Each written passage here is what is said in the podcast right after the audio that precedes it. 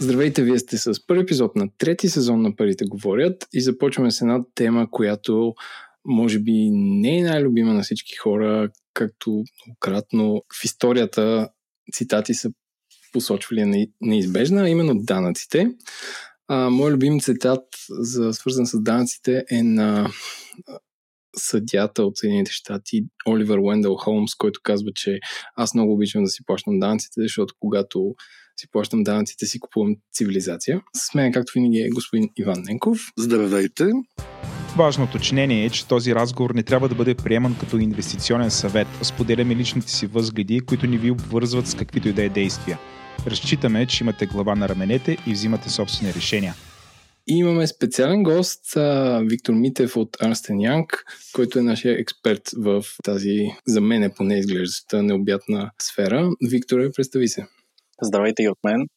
благодаря ви за възможността да проведем днешния разговор. Аз следа вашия подкаст с интерес и се надявам, че днес ще бъдем полезни и интересни на всички ваши следователи.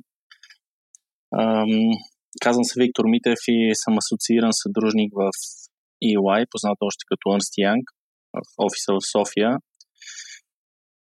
EY е една от компаниите световни лидери в сферата на консултациите и на финансовия одит. Аз лично ръководя а, услугите ни свързани с данъчно структуриране на международни инвестиции, като по-скоро професионалният ми фокус е а, насочен върху стратегическите а, корпоративни инвестиции, т.е. придобивания на бизнеси, експанзия на български бизнеси в чужбина или мултинационални компании, които участват в а, българския пазар. Но пък от друга страна, в лично качество следя с интерес а, финансовите пазари. Много ентусиасти, а, аматьори инвеститори взеха да купуват и да продават акции, както и през цялата минала година, когато хората имаха прекалено много време а, сами вкъщи да се занимават с това. И всъщност много хора не знаят, че а, този вид търговия е обвързана, е обвързана данъчно. А, и затова да минеме през а, преди да наблегнем на, на този вид данци върху акции, да минем през основните неща. А, въпреки, че знаем, че много кредити покрай COVID бяха а, с удължен срок за погасяване на главниците, ако не се лъжа, при данците още ли срока е 30 април? А, по отношение на наличните декларации няма промяна, няма удължаване на крайния срок, така че трябва да се подадат до края на април. А и предполагам тази отстъпка, която се дава от българското правителство до 31 март, ако се попълни и плати електронно, също въжи. Мисля, че 5% от дължаните данъци, така ли беше? Факт, няма промяна и, и в тази посока до края на март. Ако се подаде декларацията онлайн и, и се заплати дължимия данък, може да се ползва тази отстъпка. Значи, драги слушатели, каквото и да правите, ако сте ако сте си попълнили някоя данъчна декларация, тази година е същото. COVID не ни извинява да не спазваме тези, тези правила.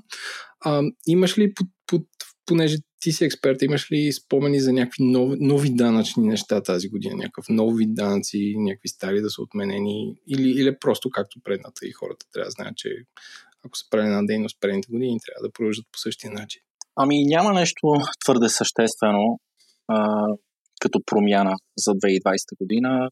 Може би от гледна нали, в контекста на инвестициите, това, което е ново ам, и касае подаването на личните декларации, е възможността, нали, може би не толкова за 2020 година, следващите периоди а, да се търси освобождаване от данък, примерно при капиталови печалби, при а, продажба на, на акции на пазарите на растеж.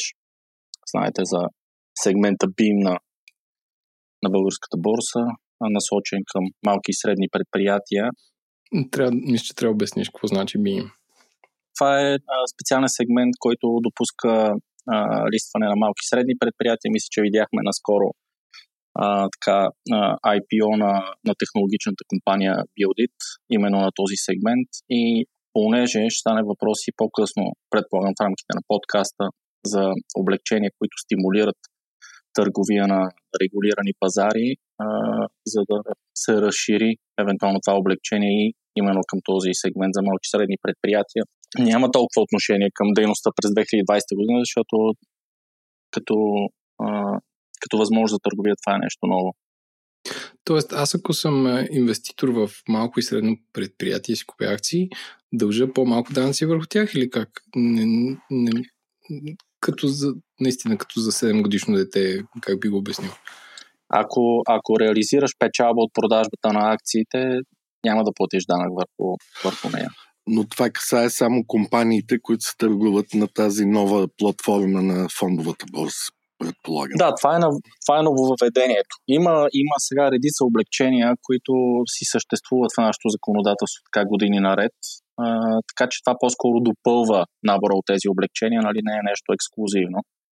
По-скоро поставена на равни нога а, инвеститорите в листваните малки и средни предприятия и тези, които участват нали, в традиционната да. търговия, така да наречем. Може би само да припомня за слушателите, печалбите от търговия с акции на основния пазарен сегмент на българска фондова борса от доста години са освободени от данъци. Абсолютно е така.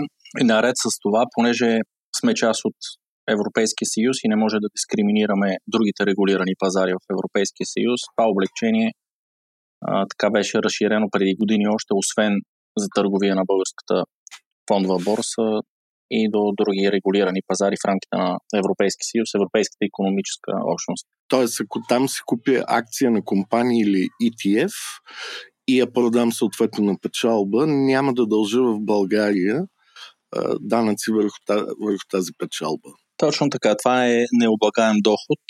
Съответно, ако реализираш загуба, тази загуба нали, няма да може да си я приспаднеш от други печалби, от сделки с финансови активи а, но като цяло да, търговията на, на акции и а, освен това и на, на държавни ценни книжа на регулирани пазари в Европейски съюз а, е освободено от облагане с данък при физическите лица. А, аз ще задам много тъп въпрос. Как, ако да речем съм такъв ентусиаст инвеститор и цъкам на революта, как знам дали си купувам акции от европейска или от американска компания или от а, азиатска? Сега, Примерно, най-тъпия пример, Spotify, знам, че са шведска компания, но те май са лиснати в Нью Йорк. Ако притежавам акции на Spotify, трябва ли да плащам данък от печалбата върху тях? А, мисля, че доколкото те са листвани в а, Штатите и, и по мой спомен Revolut предлага търговия само на а, само в Нью Йорк на фондовата борса да. NASDAQ. А, тогава печалбата, която реализираш, примерно от продажба на акциите Spotify, ще бъде облагаема печалба в твоята лична декларация, защото очевидно това е пазар извън е, европейските. Но ако има двоен листинг, в което не съм сигурен, че го има, или а, чрез ADR или GDR акцията на Spotify се търгува на европейска борса, тогава печалбите от нея би трябвало да бъдат освободени. Добре, значи, да обобщим, ако човек си купува акции на европейски компании, а, той и при, при, при реализирана печалба не дължи данъци, но ако си купи от а, компании, които са лиснати на чужди борси или чужди страни, тогава дължи. Какъв е случая тогава? Ако се реализира печалба на, на пазара, примерно в Штатите, съответно трябва да се декларира тази капитала печалба от разпореждане с а, акциите в годишната данъчна декларация и а, към нея се прилага 10% стандартната данъчна ставка, с която се облагаме. Съответно, ако пък реализираме загуби през годината, а, може да ги приспаднем от реализираните печалби. И това приспадане на печалби и загуби, то може да се прилага за сделки с всякакви финансови активи. Тоест, ако примерно продадеш акции на Spotify, ако ползваме същия пример с печалба, в същото време имаш загуби от а, сделки с валута, с крипто, с нещо друго, което е нали, принципно облагаем финансов актив, загубите може да се приспаднат от печалби. И а, всички тези сделки ли ги декларираме пред данъчните власти или само резултата от тях? Ами декларира се цена на придобиване, продажна цена, дата на която е реализирана сделката и съответно а, получения резултат. След това се приспадат загубите от аналогични сделки, където нали, евентуално такива са реализирани, вече нетният резултат а, се облага с ставката от 10%. Нали, това е по отношение на капиталовите печалби. Сега може би трябваше да започнем с, с това, че а, принципно от инвестиции в финансови активи, най-общо казано, може да реализираш два вида доход. Единият е въпрос е капиталова печалба, купуваш, продаваш. А, другия вид доход е съответно доходността или по-коректно дохода, който този финансов актив ти носи под формата на дивиденд, ако е нали, акция или най-общо казано формата на лихва, ако примерно инвестираш в дългови ценни книги, облигации и прочие. И съответно има и различни ставки и различни режими, когато говорим за облагане на, на тези два вида доходи. Ако това е щатска компания, съответно данъците върху дивидендите, които местните компании изплащат на чужденци, могат да бъдат много високи, близо 30%.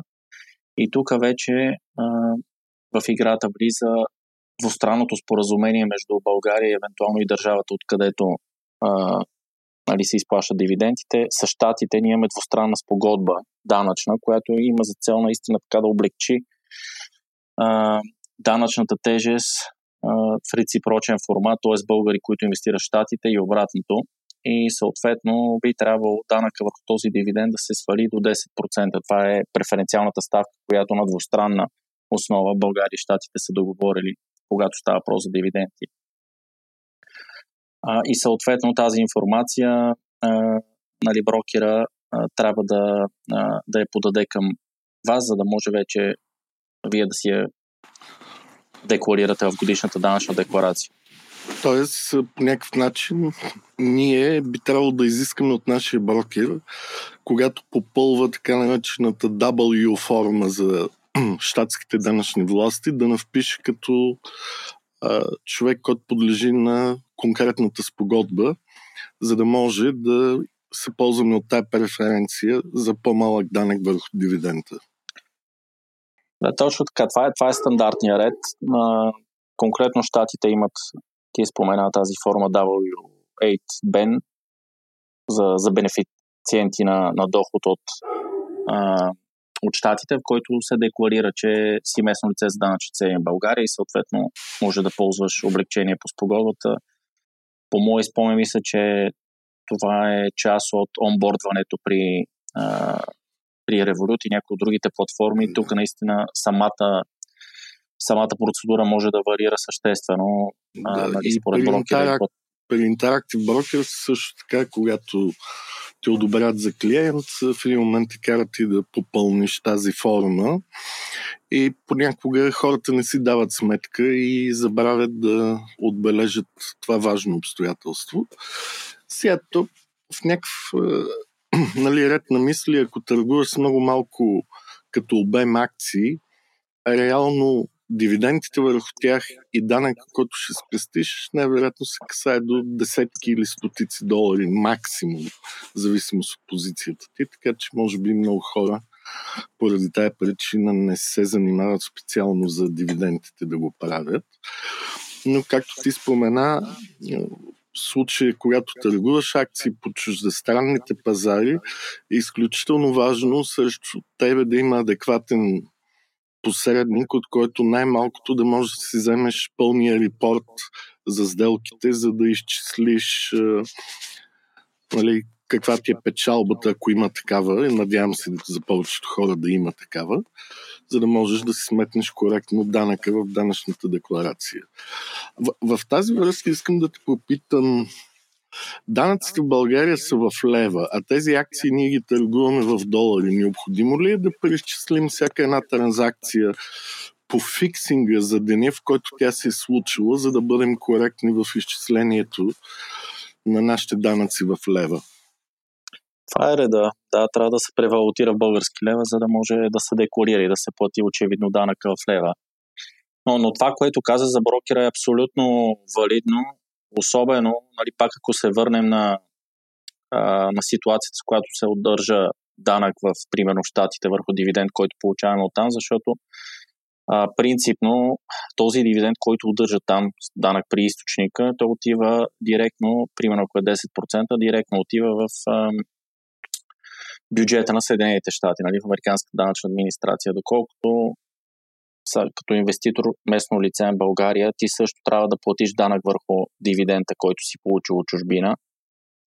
При нас ставката е 5% и се получава едно двойно облагане на един и същи доход. За да се елиминира това двойно данъчно облагане, има инструмент на, на данъчен кредит, т.е в България ефективно ти не плащаш 5% данък върху дивиденд, защото вече декларираш, че си платил 10% в Штатите. Двете държави са се споразумяли да се избягват двойното данъчно облагане. И съответно много е важно, нали, примерно от самия брокер да получиш а, а, документ, някакъв, някакъв стейтмент, който да показва, нали, че а, данък е удържан там, за да може тук да декорираш пред НАП, че нали, си платил данък и съответно не плащаш втори път страната. Да, за да си вземеш така наречения данъчен кредит. Именно. Ако мога да обобщя, значи, дами и господа, ако търгувате в Revolut, това не е невинно. Вие трябва, ако там печелите води пари, а, да декларирате тези данъци. Ако това се случват на акции, които са които са европейски и се търгуват в Европа, а, вие печелите от а, данъчни облегчения и не е нужно да, да плащате данъци, но ако правите за всяка друга държава, която, т.е. за всяка друга акция, която е извън това, добре преценете вашия портфел какви акции има. Ако имате Spotify, тя е шведска компания, но е листната в Штатите, тогава дължите акции. И също така България има данъчни облегчения за, а, като български граждани, които акциите се свещат за 10%, а, които се дължат както за дивиденти, така и при печалба при продажба. Правилно ли обясних, Викторе? Да, да, много правилно го формулира. Основните пазари, на които се извършва търговията, очевидно са щатите и в качество си на физически лица, това, което реализираме като печалба там, трябва да го обложи в годишната ни данъчна декларация. А, аз имам следния въпрос, а, в който го задавам като човек, а, нали, по самия въпрос ще разберете, че не търгувам а, в Revolut. Там има ли едно копче, в което пише експортни Excel и то ти го експортва? Защото според мен, ако ти се заиграваш, защото много хора ползват този вид услуги, като едва ли не като хазарт да разцъкват акции, има ли някакъв много строг Excel, в който в машинно изчетоводителско читаем вид ти изплюва а, какво си купил, какво си продал, на каква цена и какъв е бил курса на а, лирата, долара, кроната и така нататък. Така че да може лесно да го ведеш в тази данъчна декларация, която ни ги подава НАП. Ами аз лично не съм го пробвал, сега се опитвам в движение и аз да проверя евентуално дали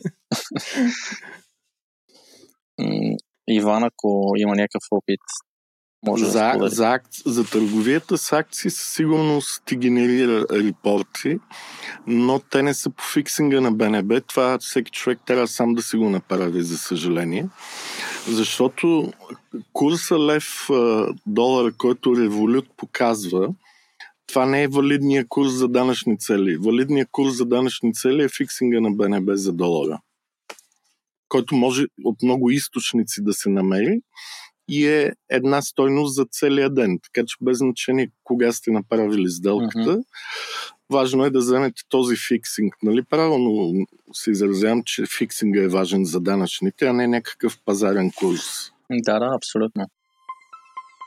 Този епизод достига до вас благодарение на EY или Ernst Young България. Компанията има офис от над 300 души в София и над 298 000 души в целия свят. EY е водещ международен консултант в предоставянето на услуги свързани с финансов аудит, данъчни и правни услуги, финансови консултации по стратегически сделки и други. Повече за EY и програмата в подкрепа на стартиращи бизнеси EY Innovation може да намерите на ey.com.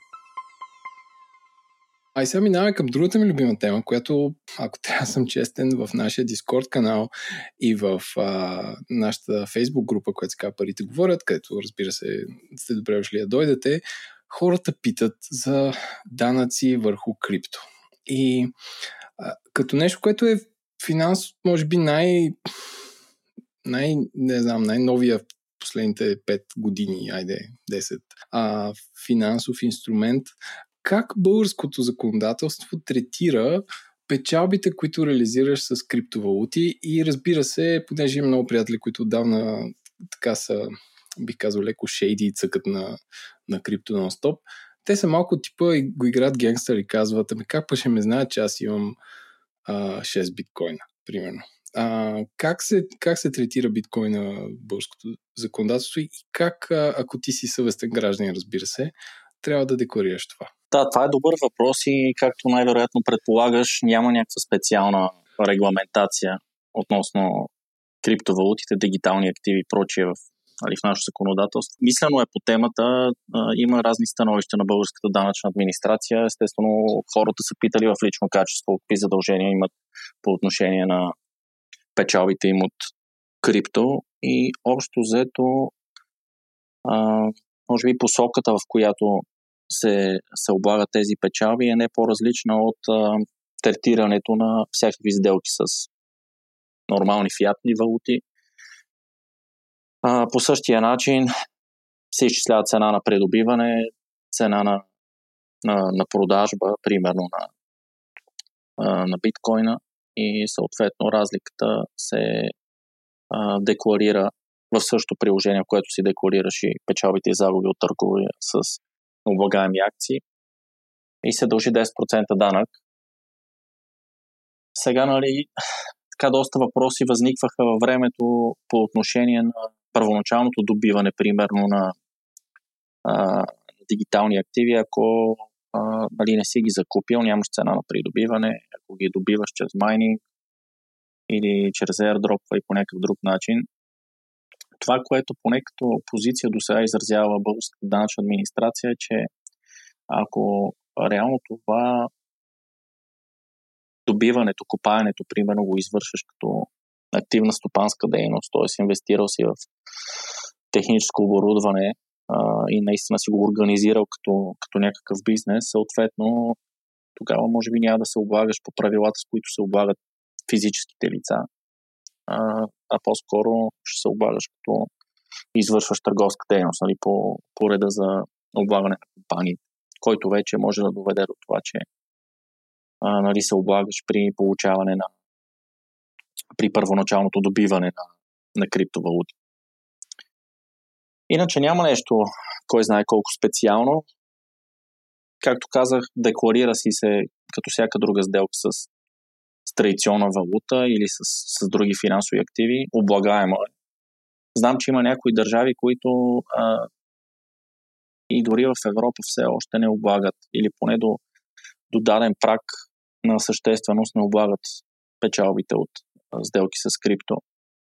Тоест, ти казваш, че търгу, а, търговията с криптовалути е като, тър, е като търговия с валути. Все едно аз ако купя 100 000 долара и ги продавам по-скъпо, плащам дали ще купя долари или биткоин е едно и също като данъчно, данъчно събитие. Така ли е? Да, от данъчна гледна точка няма особена разлика. А, аз искам да попитам един такъв нюанс. Ако първо съм купил биткоин, след това съм купил Ethereum, след това съм купил Dogecoin и така нататък. И накрая последната валута е продам за долари или евра, без значение, зависимост от борсата чак тогава ли ще възникне моето данъчно задължение или на всяка една от тия транзакции аз трябва да ги преизчисля през основната им валута, съответно по фиксинга на лева и за, всяко, за всяко нещо да се дължи данък или на финала, когато изляза отново в фиатни пари, тогава меря печалби загуби от всички тия транзакции. А това също е много добър въпрос и тук няма, отново няма специално третиране. Знам, че много държави са поели именно по по пътя на, на, на търсене на данъчно събитие в момента, в който вече имаме конвертиране в реални пари. А, съжаление, тук няма нещо по-различно българското данъчно законодателство и нещо, което може би пропуснахме да кажем до сега е много важно, че обикновено, когато си подаваш личната декларация, ти се сещаш да декларираш а, нали, без професионално така да, да погледнеш на нещата, да декларираш доходите, които си получил. Нали, те са влязли в твоята банкова сметка в рамките на годината и общо взето в повечето случаи данъчното събитие наистина при а, физическите лица е получаването на, на дохода.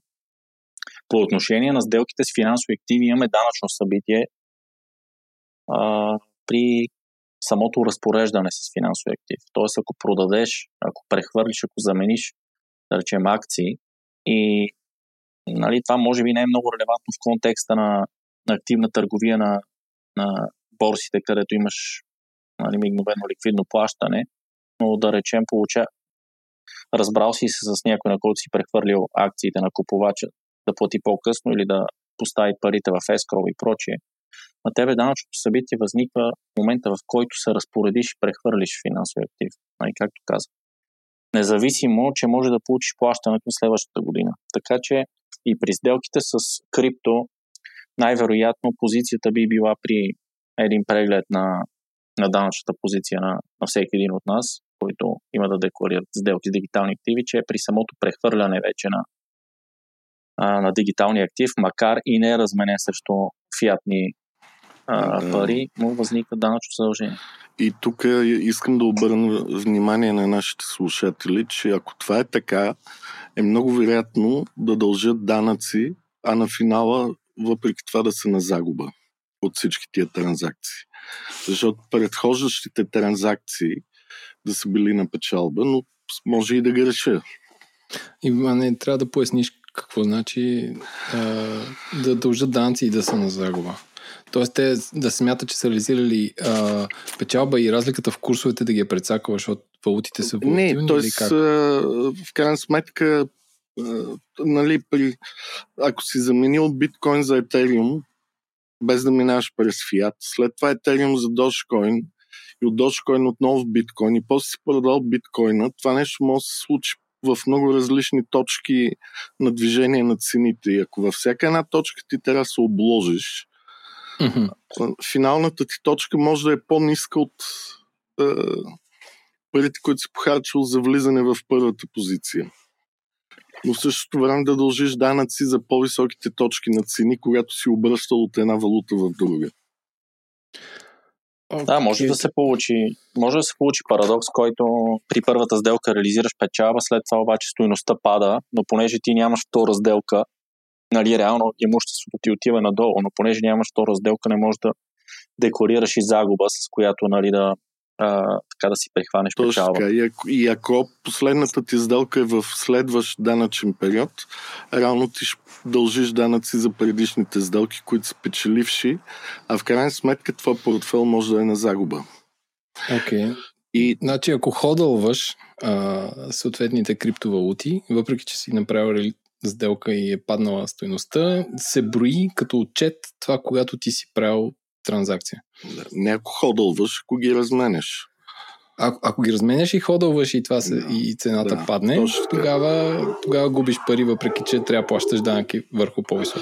Да, и поради този парадокс, е, който бях учел за щатите, много от криптотърговците си продаваха криптовалутите на 30 декември на други институции, които не са данъчно задължени в този период, за да може да си отчитат е, резултата и след това си ги купуват отново.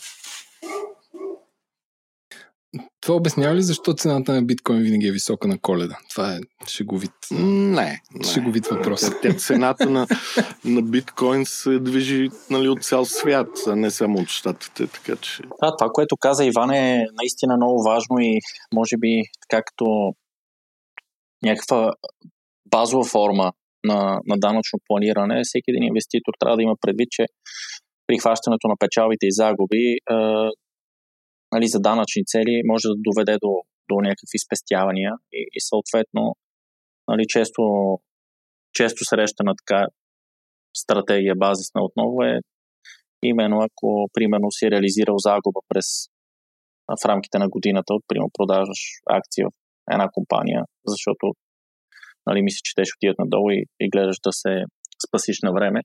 Така или иначе сделката е станала, ти си реализирал загуба а, а имаш други позиции, които стоеността им се качват, но, но ти не искаш да продаваш, нали, може да помислиш доколко смислено е на 31 декември, примерно да продадеш от едната позиция, да реализираш печала до толкова, доколкото тя ще се мачне с вече реализираната загуба. И след това на следващия ден на 1 януари предполагам, че може да си купиш отново акциите на сходна цена, ако няма особена волатилност в този кратък период и по този начин да си покачиш цената на придобиване вече за, за следващата търговия. Да, или може да го направиш с някакъв вид форвард или опция, след в момента на продажбата да си купиш опция на близка цена и след нова година да изпълниш тази опция.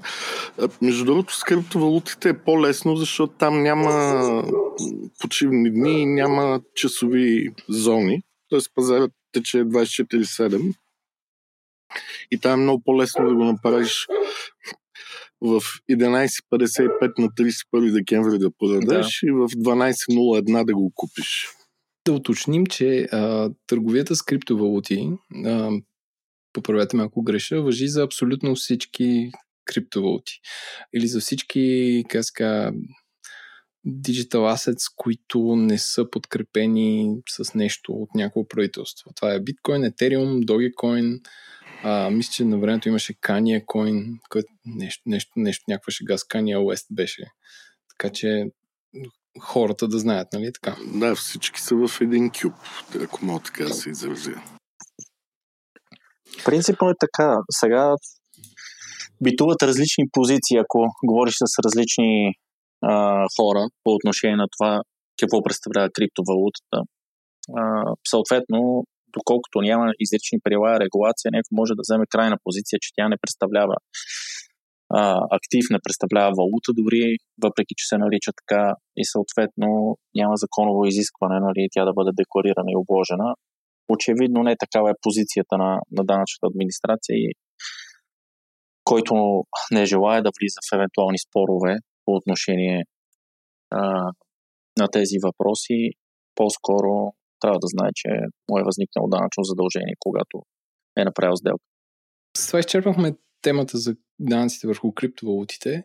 А, следващото в нашия списък е данъците върху опции. Може би, Иване, ти да обясниш какво значи да имаш опции в нещо и кога се дължат. Да, по-скоро това е въпрос а, за данъците върху опции, фьючерси и подобни деривативи. Те, предполагам, се третират по подобен начин като данъците от а, акции или валутни инструменти? Абсолютно, доколкото са търгуеми финансови инструменти, печалбите, загубите по същия начин се учитат и декларират. Нали са, може би, опциите така навлязоха а, в нашето ежедневие, по мои наблюдения, в, в България до голяма степен и като форма на възнаграждение на много служители, особено в технологичния сектор, където това вече е стандарт. И съответно там има, нали, може би, малко повече специфика, защото много често, да речем, един служител ще получи, освен своето си стандартно трудово възнаграждение и някаква форма на бонус под формата на опции да придобие на по-ниска цена или дори безвъзмезно акции на на компанията, в която работи. От компанията им предвид мултинационалната група в повечето случаи, нали, която е листва на някъде, на някой регулиран пазар. Трябва да се има едно на ум, че а, това, което получава служителя в повечето случаи, като опция, като стоеност на инструмента, до голяма степен е възнаграждение за неговите услуги, които полага в полза на своя работодател, т.е. това е доход от труд. След това обаче вече, когато нали, упражнил опцията, придобил е акции, тези акции в един последващ момент ги търгува, тогава вече това може да бъде за него а, капиталова печалба, която ще се обложи по, нали, по общия ред, ако е на борсата в Штатите и той е придобил като физическо лице. Вече коментирахме реда на, на деклариране. Тоест, данък, който би дължал в момента, в който получи опцията, ще е базиран на цените на тези акции към него момент и това по-скоро се приравнява като а, трудов доход, а оттам насетне, ако има печалби, те вече са капиталови печалби. Така ли излиза горе-долу? Ами, може да излезе така. Тук, за съжаление, пак нямаме кой знае колко а, нали, детална уредба на, на този тип планове за възнаграждение на, на служителите. Мащаба е така става доста съществен последните години. А, и, и по-скоро а, пак има възможност нали, за, за различно третиране, както е при криптовалутите. Но може би това, което се утвърждава като подход и по мои наблюдения е именно, че дохода на, на, на самия служител е де-факто разликата, примерно, между страйк прайса и, и, и пазарната стойност. А, тоест, цената, която трябва да плати и пазарната стойност на, на акцията в момента, в който вече той а, така е освободен от всякакви тежести, свързани с тази опция по неговия план от работодателя и може да придобие акции. Тоест, ако бъде 10 долара, а той има възможност да я купи за 3, а, съответно разликата от 7 е възнаграждаването му като, като служител. А вече, нали, след като той придобие тази акция с цена 10 и е продадена 12, примерно, а, спреда от, от две единици, вече си е капиталова печалба, за която той лично трябва да се погрижи в своята данъчна декларация. Може би за това е хубаво, когато работодателя дава такъв инструмент, по някакъв начин да даде много ясна консултация на служителите си, а не после да има сълзи, когато трябва да се плащат данъци и да потърси най-вече професионална помощ по тази тема. Безспорно, безспорно, защото правилата са различни в различните юрисдикции. Един план, който дизайна му е направен в, в Штатите или в Великобритания, може да работи по съвсем различен начин в България или в Израел или някъде другаде. Нали, нещо, което очевидно компаниите се съобразяват и имат предвид.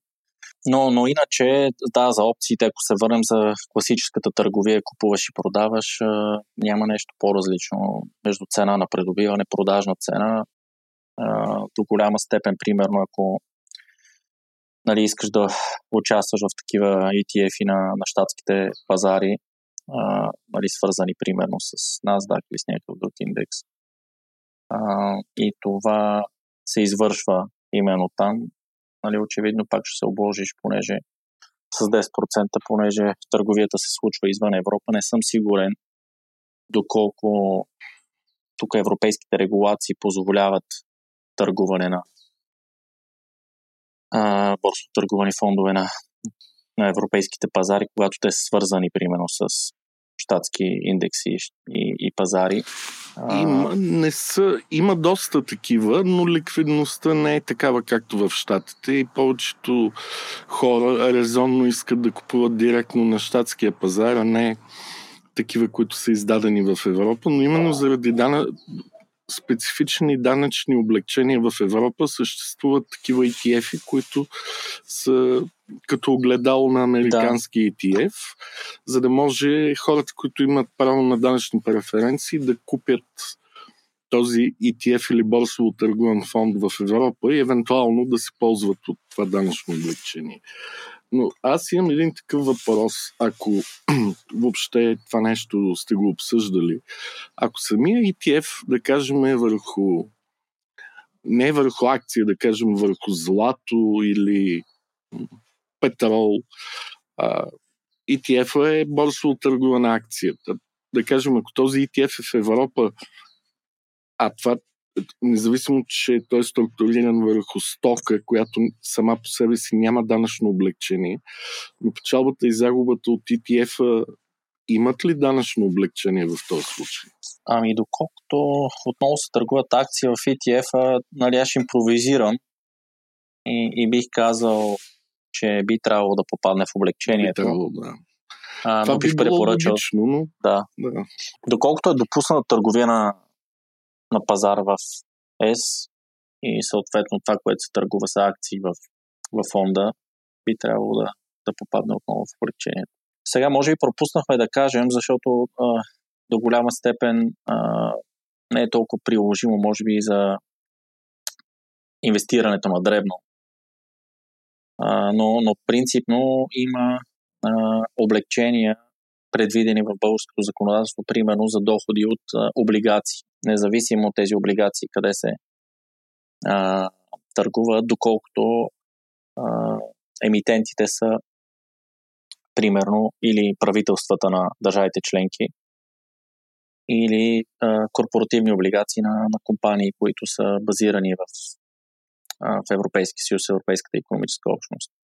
И лихвите от тези облигации също са освободен, освободен доход. Да. Доколкото въобще има лихви в тази ситуация. Факта е и това.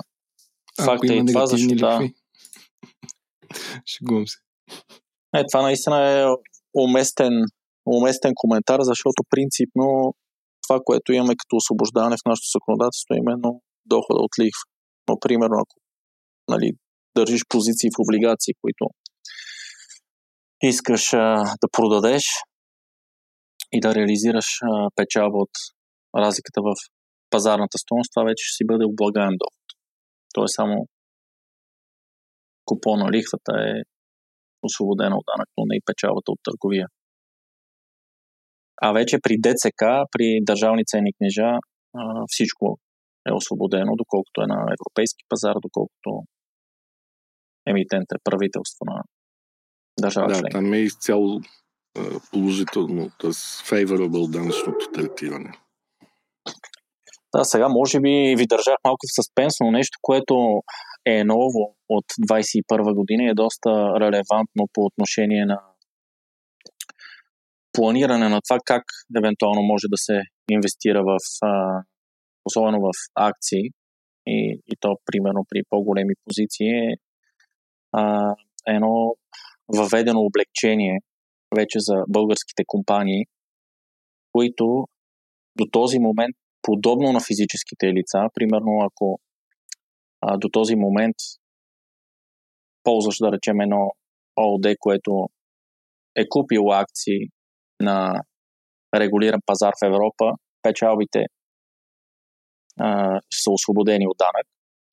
Но ако инвестираш в Штатите или някъде другаде, съответно трябва да се обложиш за капиталата печалба. После тази печалба, като си я разпределиш като дивиденд, отново ще се обложи, нали, не беше особено ефективна като структура, а от новата година, 21 може би до някъде а, мотивирано и от разделата на Великобритания с Европейския съюз, специално за българските компании, българските юридически лица, инвестициите в акции, печалбите от търговия с акции и в трети страни, като Штатите и Великобритания. Трети страни, които Европейската комисия а, е окей okay от гледна точка на регулация, че са на, може би, еквивалентни. Такива трети страни, тази печалба би била освободена от дана. Това, и за физически и юридически Само лица. юридически. Само нали? юридически лица. Тук вече има разминаване в, в двата режима. Нали, ако цъкаш през револют, както Еленко се изрази, а, в качеството си на физическо лице, това, което говорихме до този момент е напълно валидно.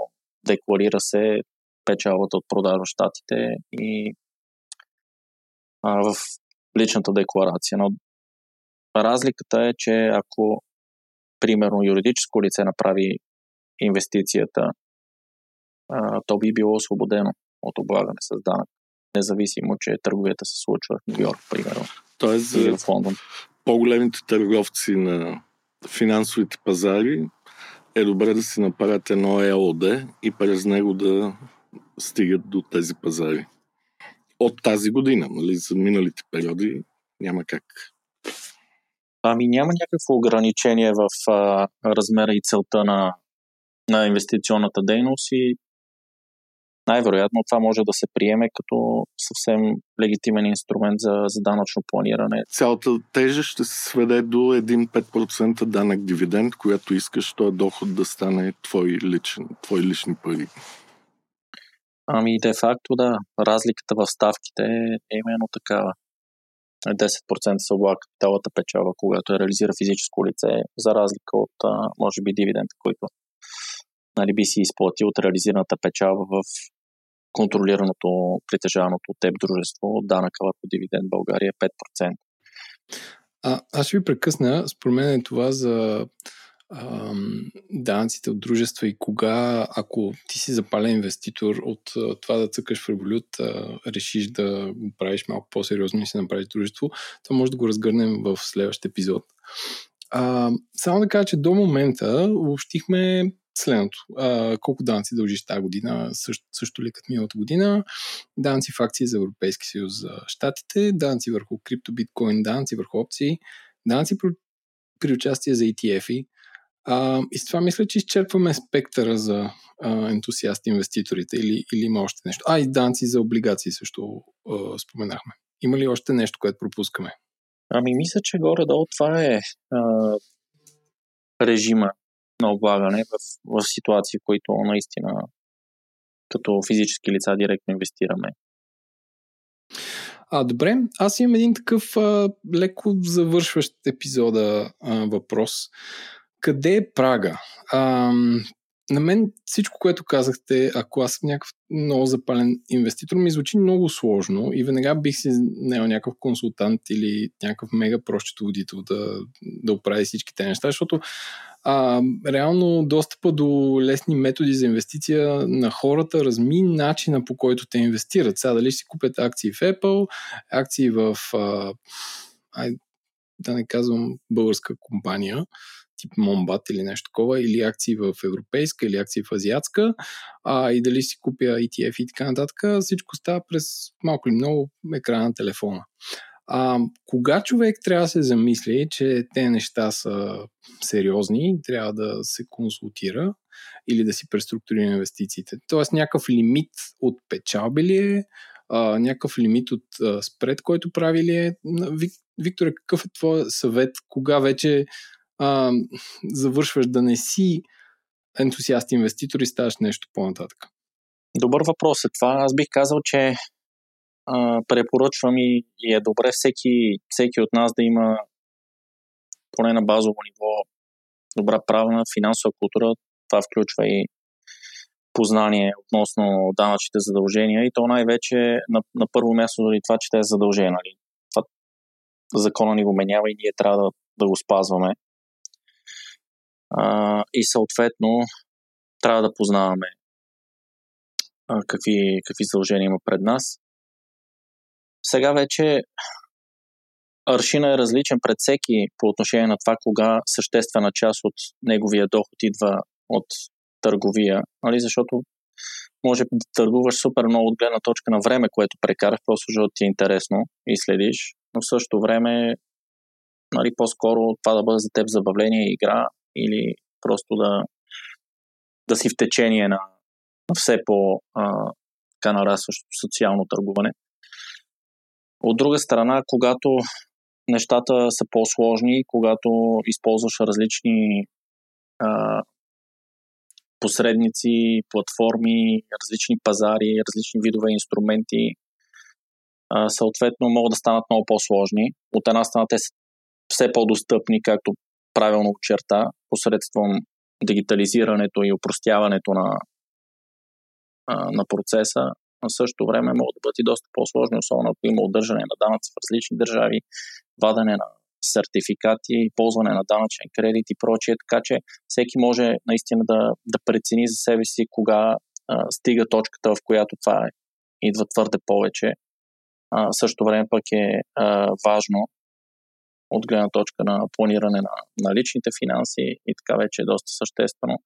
И съответно а, препоръчвам да се обърне към свой приятел, който има повече знания, счетоводител, с който работи, данъчен консултант, според наистина зависи колко, колко съществено и трудно а, вече става отчитането на, на неговото състояние, неговите инвестиции целта, с която създавахме този подкаст и сме го повтаряли сто пъти, е да вдигнем финансовата култура на хората. Обаче представи си, че този епизод а, го чува един човек на 7 юли 2021 и си казва, ей, аз съм направил еди колко си пари с биткоини и с не знам си какво. И не съм ги декларирал. Какво правя? Смисъл, какви са глобите? Тоест, какво може да очаква човек като наказание от държава, българска или друга в това отношение?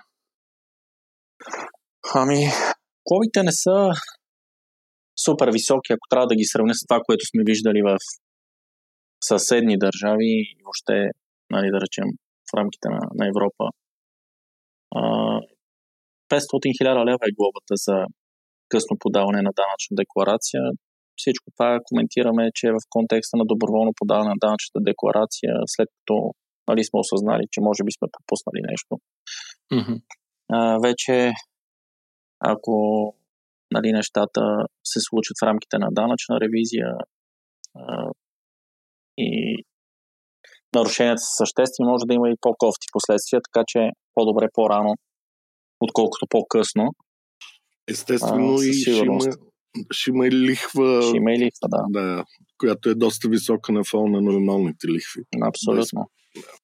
Така че със сигурност няма, няма смисъл от забавяне, ако, ако сме сигурни, че имаме доход за деклариране и искаме да, да спазваме законодателство. Ами добре, аз мисля, че изчерпахме най-общите случаи, а, в които човек дължи данък от модерни инвестиции, ако ще да си цъка на телефона различни акции.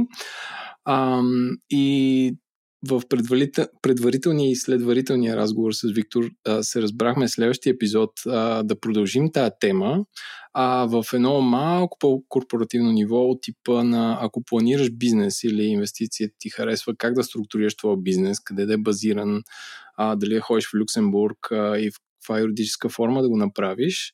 А, също така, ако си стартираща компания, как да предвидиш данъците като част от разход, защото, както казахме в този епизод, опциите също подлежат на образование на служителите ти и така нататък и така нататък.